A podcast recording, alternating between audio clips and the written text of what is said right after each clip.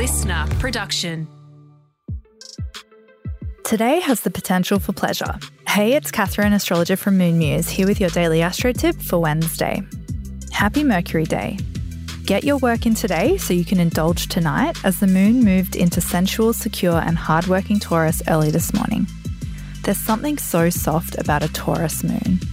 It really does hold a sense of divine feminine energy that is explicitly sensual by nature.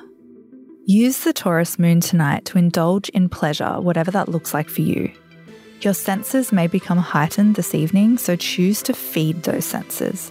That may look like booking a bodywork session, a massage, or an indulgent bubble bath, or simply a sexy night in with your lover.